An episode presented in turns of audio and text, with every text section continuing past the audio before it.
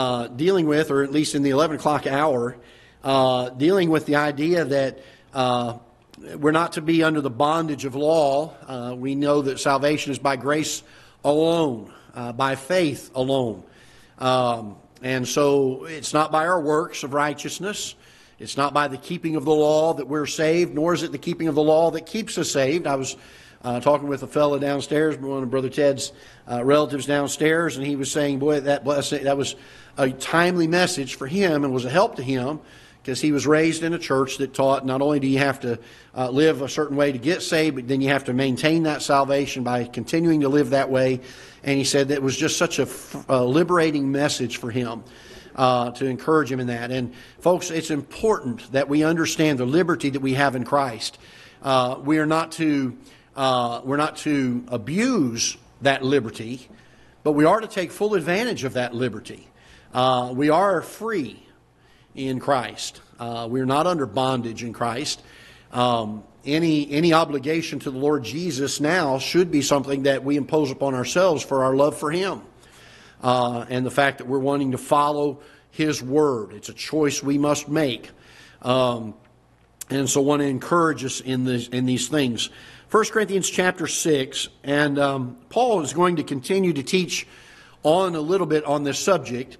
And he says in verse number 12, if you look down, uh, 1 Corinthians chapter 6, and verse number 12, and we spent a, a few verses ahead of that reading last hour um, that such were some of us, but now we're washed, now we're sanctified, now we're justified in the name of the Lord Jesus and by the Spirit of our God. And then he says in verse 12, All things are lawful unto me, but, and here's the key, all things are not expedient.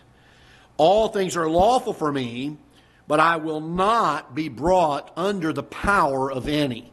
Let's pray together. Father, I pray that you'll bless uh, the message and the time that we spend around your word, that you would uh, open our eyes, help us to have full understanding, and rightly divide your word. May your Holy Spirit do a work in our hearts. And uh, Lord, that we would be careful to love the liberty and to take full advantage of the liberty that we have in you, but certainly that we would not abuse it. And so, Father, help us to learn from your word today how we can govern this liberty in our lives and use it to its fullest extent without abusing it or causing a reproach to your name.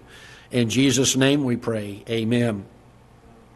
Paul's speaking here of the idea that uh, we, are, we are certainly uh, different uh, now that we're saved than we were before we were saved. he speaks of that uh, in the verses ahead of these things. We read them in the 11 o'clock hour that there was a time where uh, there were uh, some of us that were a certain way in our past life, but because we got saved, now we're living a different way. We're crucified to the flesh.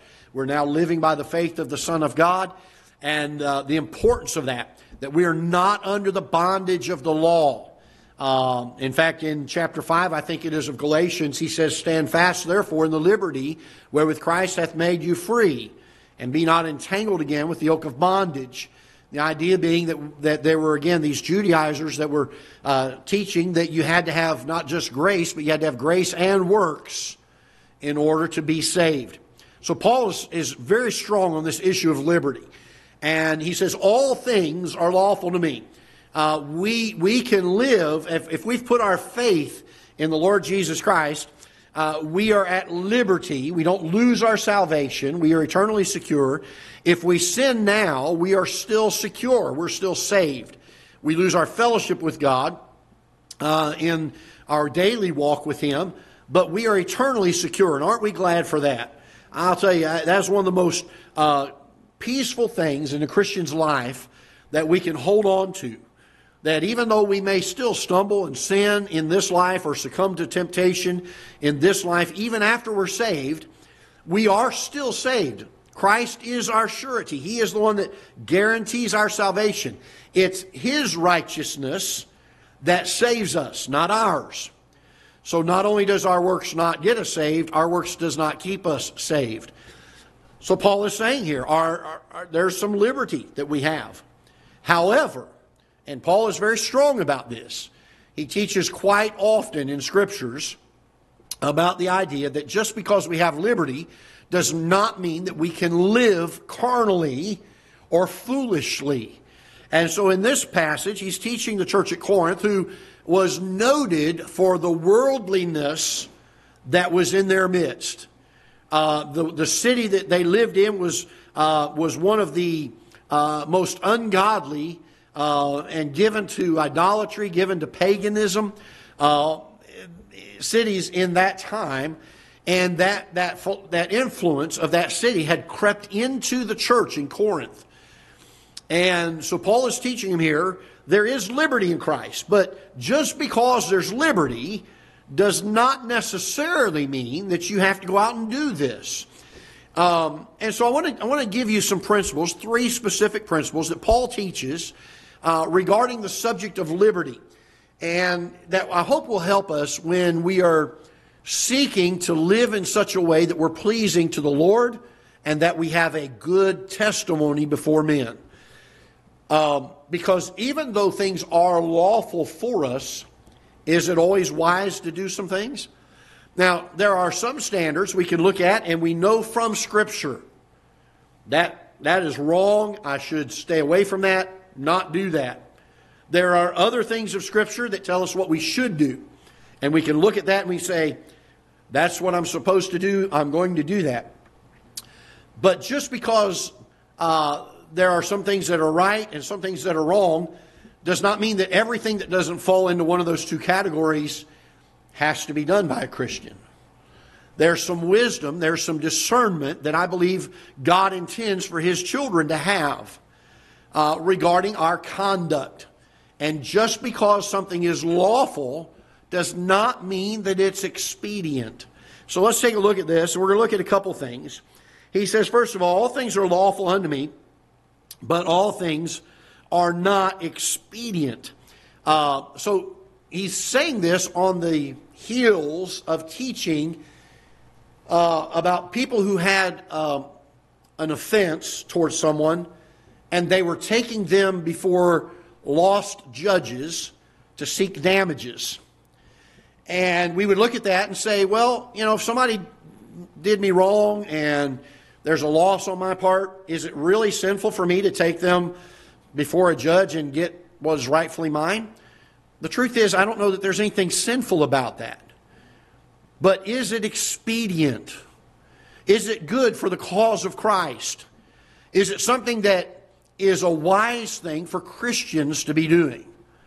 And, and so Paul, Paul says that even though he's, things are lawful for him, not everything that uh, can be done in the life of a Christian is an expedient thing to do. I heard one fellow say it this way uh, the idea of expediency is, is something that assists you along the way to accomplish what you're striving for. I looked it up in Webster's uh, dictionary, and they came up with several de- definitions that, that were part of the spiritual context of the word. And they were this to urge forward, to promote the object that is proposed, fit or suitable for the purpose, proper under the circumstances, useful, profitable. Are those types of things uh, in life, such as taking someone to law? Uh, is that an expedient thing for a Christian to be involved in? So, for testimony's sake, for the sake of, uh, of being um, a good light in this world and shining a light of the glorious gospel of the Lord Jesus, would it not be better for us to suffer the wrong and just to take it? And uh, not have to go to court with one another, especially if it's another brother or sister in Christ. And so Paul's using that as an illustration. Another, uh, another place uh, that he also deals with this subject is he talks about people who uh, were eating meat that, were sa- that was sacrificed to idols. Now, Paul being saved, he, he said, I know that an idol is no thing at all. It's just a rock, it's just a tree in some cases. And, and there, there is no deity there. You're not worshiping him. And so to eat meat sacrificed to that idol, uh, to a Christian, you have liberty to do that. You're welcome to eat that meat. There's no offense in that. But he said to some people, it's a stumbling block. He said, since it's a stumbling block to some people, and to see me eating meat that was sacrificed to idols, even though it's fully right for me to do that, he said, I won't eat the meat. Why? Because it wasn't expedient. It was going to be a stumbling block to someone else. Um, there are a number of things throughout Scripture that are taught this way, and the Apostle Paul speaks of them. Um, and people that are not as mature spiritually as some that can take an, uh, an, are easily more easily offended by things or more easily sidetracked by some things. They're not wrong. They're not sinful things, but they're not things that are going to help that brother or sister in Christ. They're things that may even be offensive to someone. And Paul said, you know what? If that's the case, I'm not going to do it. Um,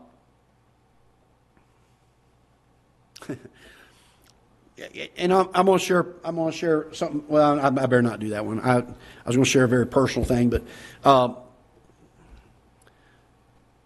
there there are things that, as a Christian, we are at liberty to do, but they're not necessarily the best idea to do them.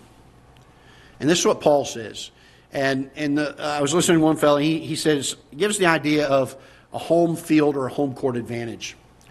Um, when you play sports and you're going to be in the championship game, people try to get the best record because typically in those types of situations, the team that has the best record, they play the tournament at their field. And it gives them a, an advantage. They have the home crowd there. It's, it's their field. They're comfortable with it. And they're not out, out of uh, their normal routine of things. And it gives them the best and the greatest possibility of gaining the victory. And I thought when this fellow said that, used that illustration, I thought, boy, that's, that's a great illustration for this. Even those things are lawful for me, is it going to give me the best chance to have victory in my life or to help someone else have victory in their life? And so, yes, there's some, there's some liberty in Christ.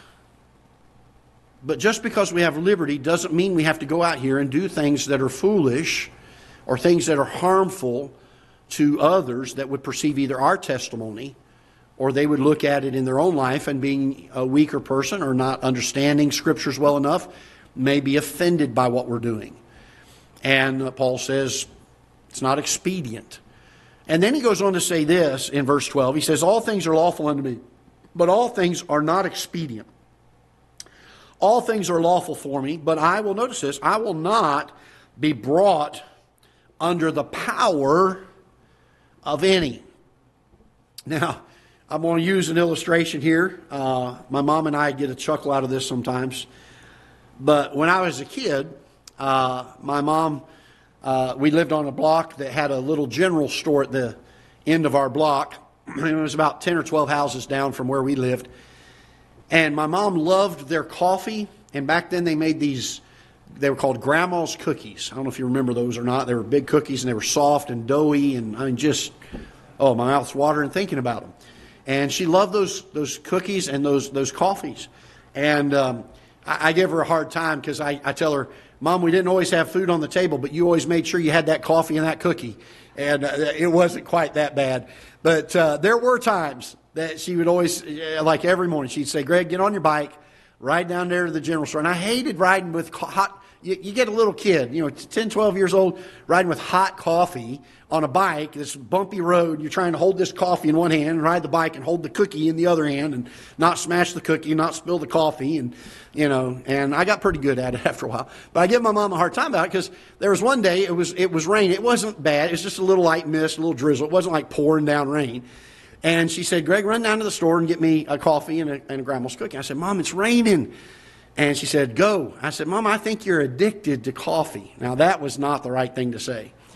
After I picked myself up off the floor, uh, she said, I am not addicted. Now go get my coffee. we joke about that. To this day, she and I joke about that. We laugh at it now. And I'm not saying that coffee is a wrong thing to do. But there are things in our life, are there not, that are not necessarily sinful, but they sure gain an awful lot of power over us. Things that consume our time, things that consume our resources that God has entrusted us with for His work that can consume us, that can bring us under its power. And if you're here and you drink coffee, I drink a lot of coffee. I'm not getting on coffee drinkers today. I'm just saying that there are things that can bring us under their power that are not necessarily sinful. And Paul said, look, even though it's lawful, if it's going to be something that brings me under its control, I'm not going to go there.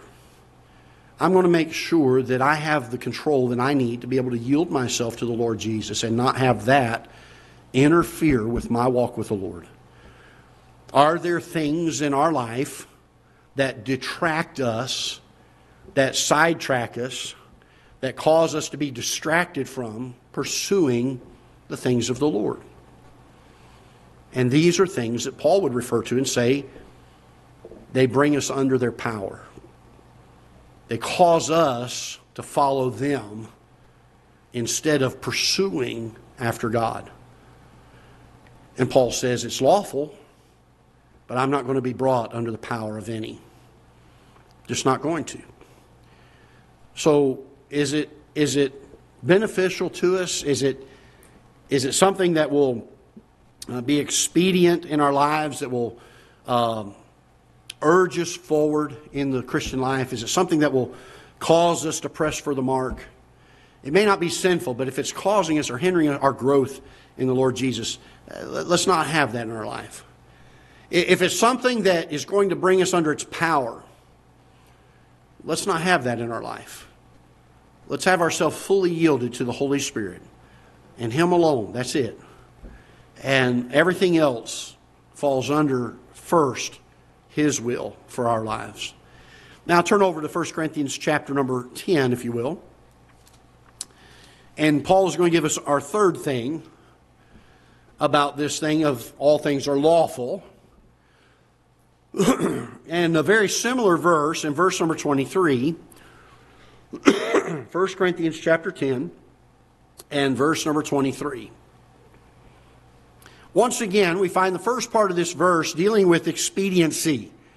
And you kind of get the idea that this is an important part. Paul says once again, all things are lawful for me, but all things are not expedient. We've already taught on that. But then he brings a new character, uh, characteristic into light, and that is this. All things are lawful for me, but all things what? edify not. So, three things that ought to be a rule that we look at, or three rules that we look at when we're judging what we allow in our lives and what we don't allow in our lives. I'm not going to lose my salvation if I don't do these things. They're lawful for me. But are they the wisest thing for me to do? The first question is Is what I'm involving myself in, is this expedient? Is it something that is urging me forward, pressing me toward the mark of growing in the Christian life. If it's not expedient, if it's not giving me that every possibility of being victorious in my life as a Christian, then, then I shouldn't have a part of it. Is it bringing me under its power? If it's bringing me under its power, then I shouldn't have any part of it. And then lastly, is it edifying? Is it edifying? Now, Again, I looked up the word edify in the Webster's 1828 for you. And uh, again, for the spiritual application, the definition that Webster's gives is this to instruct and improve the mind in knowledge, generally and particularly in moral and religious knowledge, in faith and holiness. Let me read that to you one more time. To instruct and improve the mind in knowledge, generally and particularly, in moral and religious knowledge, in faith and holiness. Is this building my faith? And is this building the holiness that's lived out in my life? And Paul says it's lawful. It's lawful. But not everything that's lawful edifies. Not everything that's lawful is the smartest thing for you and I to be involved in. And so the, the lesson this afternoon are, are three rules, if you will, that we can use in our lives to determine not just what's lawful and what's not lawful, but to determine what's wise and what's not wise. Uh, somebody said it this way that taking the high road is not choosing between what is good and what is bad, but choosing between what is good and what is best, and always choosing the best. And this is what Paul is referring to here. He's not saying these things are wrong. If you don't do them, you're still going to go to heaven. But the way to have the victorious Christian life, to have a thriving, growing, vibrant Christian life, is to consider not just the lawfulness or unlawfulness of it, but to consider is it expedient? Is it bringing me under its power? And is it going to edify? Is it going to grow me? Is it going to build me up? Is it going to strengthen me? And secondly, is it going to strengthen those around me? Am I going to be able to edify others as well? So, three rules. Hopefully, they'll be a help to us. Is it expedient? Is it bringing me under its power? And does it edify? All right? Hope that'll help us. Let's stand together. Father, we're thankful once again for your word, for its instruction in righteousness. Lord, without it, uh, we would be doomed